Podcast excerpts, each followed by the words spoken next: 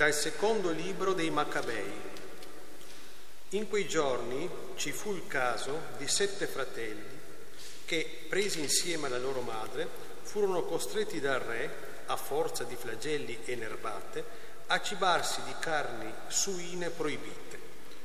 Uno di loro, facendosi interprete di tutti, disse, Che cosa cerchi o vuoi sapere da noi? Siamo pronti a morire piuttosto che trasgredire le leggi dei padri.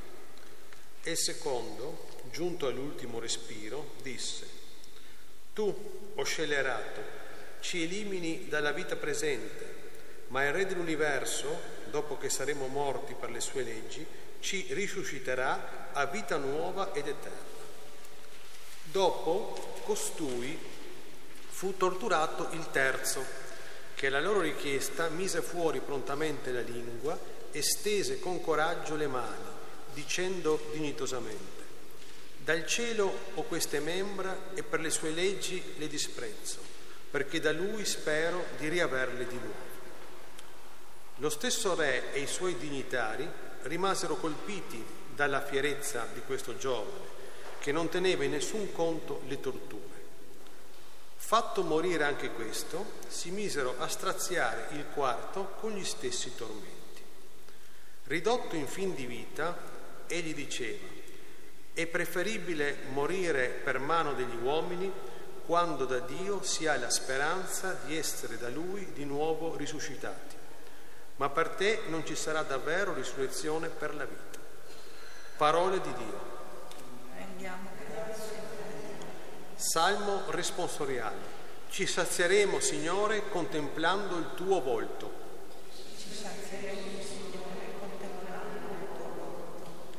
Ascolta, Signore, la mia giusta causa, sii attento al mio grido, porgi l'orecchio alla mia preghiera, sulle mie labbra non c'è inganno.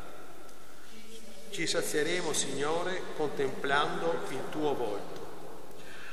Tieni saldi i miei passi sulle tue vie e i miei piedi non vacilleranno. Io ti invoco poiché tu mi rispondi, o oh Dio. Tendi a me l'orecchio, ascolta le mie parole. Ci sazieremo, Signore, contemplando il tuo volto. Custodiscimi come pupilla degli occhi, all'ombra delle tue ali nascondimi. Io nella giustizia contemplerò il tuo volto, al risveglio mi sazierò della tua immagine. Ci sazieremo, Ci sazieremo Signore, Signore, contemplando, contemplando il tuo volto. volto. Dalla seconda lettera di San Paolo Apostolo ai Tessalonicesi.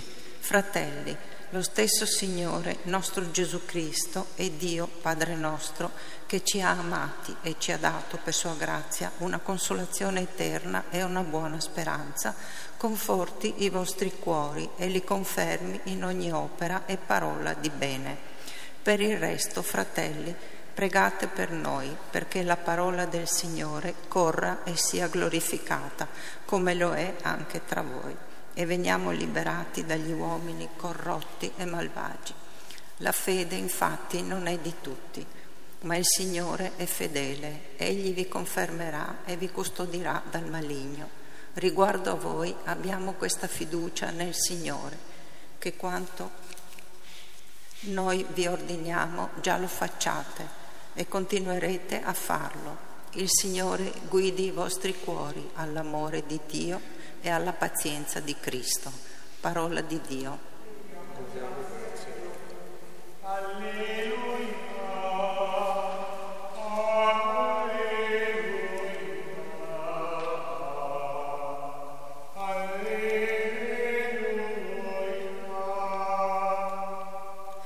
Gesù Cristo è il primogenito dei morti, a Lui la gloria e la potenza nei secoli dei secoli.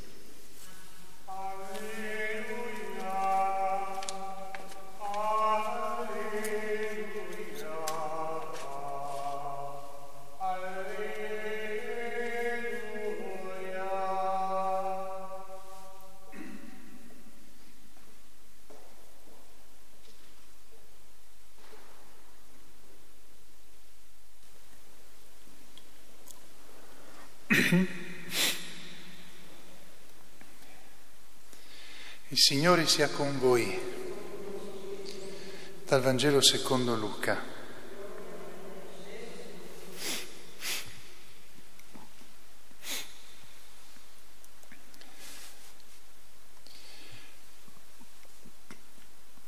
In quel tempo si avvicinarono a Gesù alcuni sadducei, i quali dicono che non c'è risurrezione e gli posero questa domanda.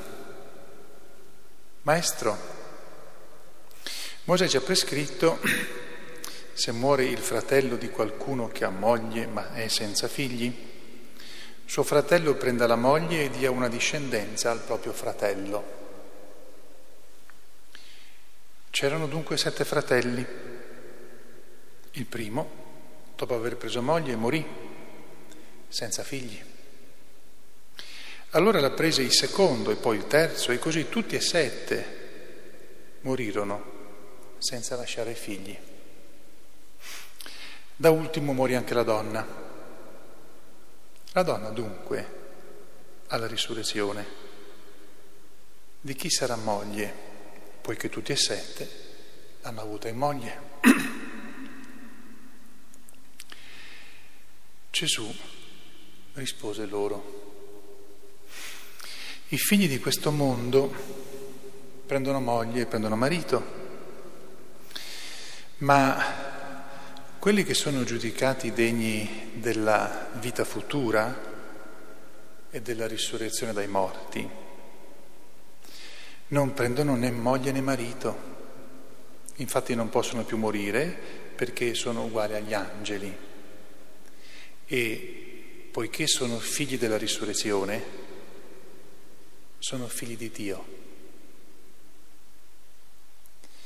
Che poi i morti risorgano, lo ha indicato anche Mosè a proposito del roveto, quando dice il Signore è il Dio di Abramo, Dio di Isacco e Dio di Giacobbe. Dio non è dei morti, ma dei viventi, perché tutti vivono per Lui. Parola del Signore. Alleluia, alleluia, alleluia.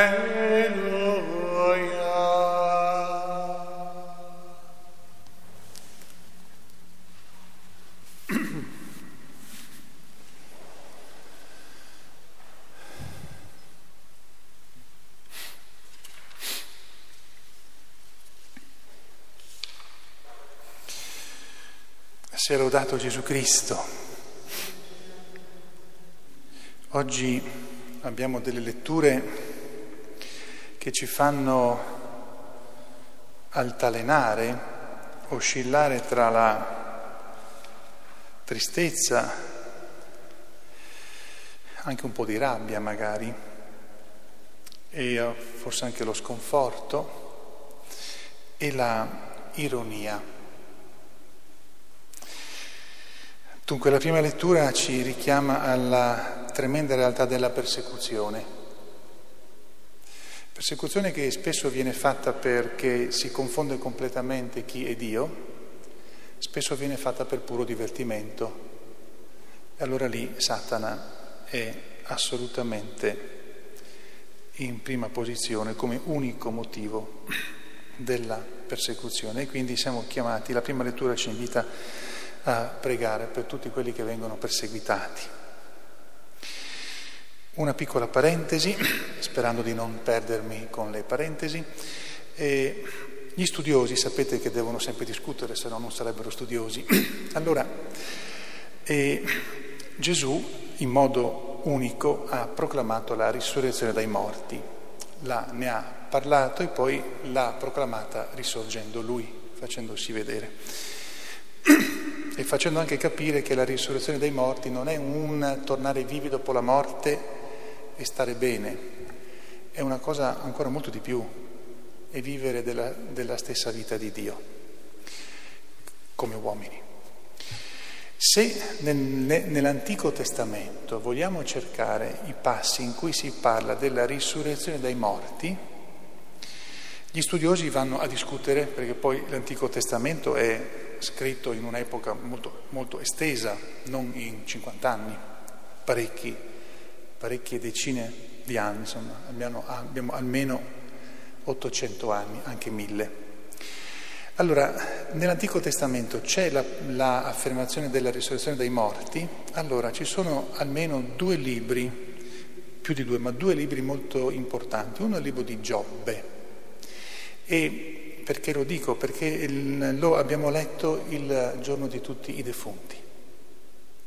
E uno libro dei Maccabei, questo libro qua, e tra, in tutto questo libro questo passaggio che noi abbiamo letto è tra i più importanti per vedere come nell'Antico Testamento fosse presente la resurrezione dei morti, perché avete visto che questi ragazzini parlano in modo chiaro, eh, dicendo tu ci uccidi ma Dio ci farà risorgere. E anzi la nostra risurrezione sarà di gloria, per te invece ci sarà la condanna eterna. Dunque la, la preghiera per i cristiani perseguitati perché veramente ne hanno bisogno, per tutti quelli che sono perseguitati un po' di tristezza. La seconda lettura, che non parla solo di, eh, di, tristezza, però vedete quanto va bene per noi le parole che San Paolo scrive, vanno bene per noi le parole che San Paolo scrive, tra le altre. Per il resto, fratelli, sorelle, pregate per noi, per San Paolo e per i suoi compagni di battaglia, perché la parola del Signore Gesù Cristo corra e sia glorificata, come lo è anche tra voi e veniamo liberati dagli uomini corrotti e malvagi. La fede infatti non è di tutti. E noi ci guardiamo attorno, possiamo semplicemente confermare che la fede non è di tutti, soprattutto è la fede vera, o se volete la ricerca vera della fede vera, che molte volte ci troviamo davanti alla, alla, superstizione più che alla fede. Ma il Signore è fedele, qua si gioca sulla parola fede e fedeltà. Essendo il Signore Gesù fedele, Lui vi confermerà e vi custodirà dal maligno, che è quello che non vuole la fede, la fede vera. La ironia eh, sul libro che è lì, siccome sta finendo l'anno liturgico siete invitati a comprare tutte quante le copie che rimangono, sul libro ho scritto di questo passo eh, evangelico, facendo eh, notare la ironia, il sarcasmo anche con cui questi sadducei si rivolgono a Gesù. Le donne presenti mi devono scusare. Uh, sette mariti, sette morti. Uno potrebbe pensare che questa donna poveretta portava piuttosto male ed è una ironia voluta, anche se è una ironia che gioca su delle, su delle faccende molto importanti per la cultura di quel tempo.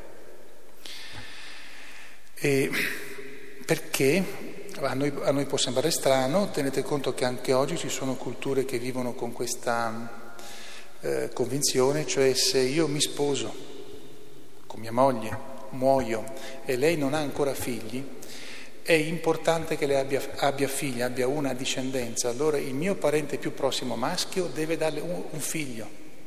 E se non ce l'ha fuori, una, è una sorta di catena, si chiama Goel. In questa legge, importantissima per loro, vedete come ironizzano i Sadducei per dire scusa ma la risurrezione dai morti dove sta?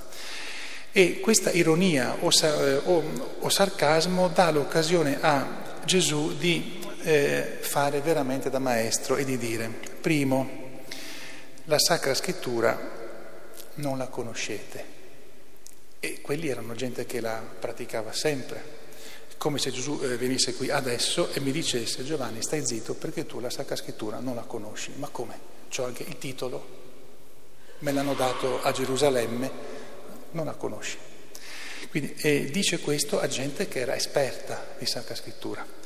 Ma poi tira fuori un altro, il, il diciamo, trucco più, più grande e gli fa capire che quando si parla del mondo di là, le nostre categorie non valgono più niente. Se uno legge questa frase potrebbe sembrare che Gesù dia poca importanza al matrimonio. Non è vero, basta leggere tutti gli altri passi in cui lui parla del matrimonio, del rapporto tra uomo e donna. Però quello che certamente Gesù dice, allora la Sacra Scrittura bisogna saperla leggere bene e soprattutto tra, eh, tra le righe dice se avete una ideologia prima, inutile che andiate a leggere la Sacra Scrittura perché non la potrete capire. Se già voi non credete nella risurrezione, non potrete mai leggere la Sacra Scrittura con gli occhi giusti. Ma veniamo e mi soffermo e mi fermo e termino. Quando fa capire, guardate che le cose di là non le possiamo compensare con le categorie nostre. E quindi poi grazie a Dio Gesù e gli apostoli parleranno ancora del matrimonio per dire cos'è il matrimonio davanti a Dio, non tra gli uomini. Ma poi per dire, guardate, per pensare al paradiso e per desiderarlo, non si può pensare che sia semplicemente una vita bella senza problemi o senza sofferenza, perché il paradiso è molto di più, ma per poterlo desiderare ver- veramente, quindi per poterlo prima conoscerlo veramente, bisogna pensare che le, i nostri modi di pensare non vanno poi così tanto bene. E quindi che dobbiamo fare? Per avere voglia del paradiso e per almeno un po' conoscerlo un po' meglio di qua, bisogna pregare parecchio perché dobbiamo cambiare testa.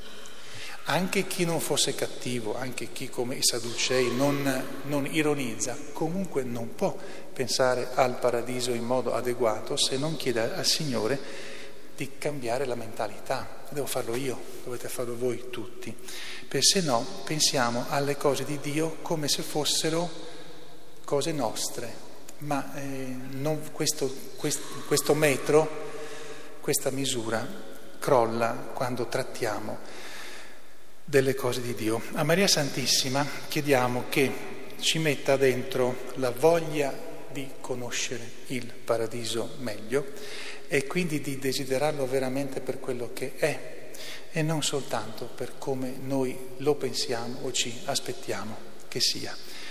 Sia lodato Gesù Cristo.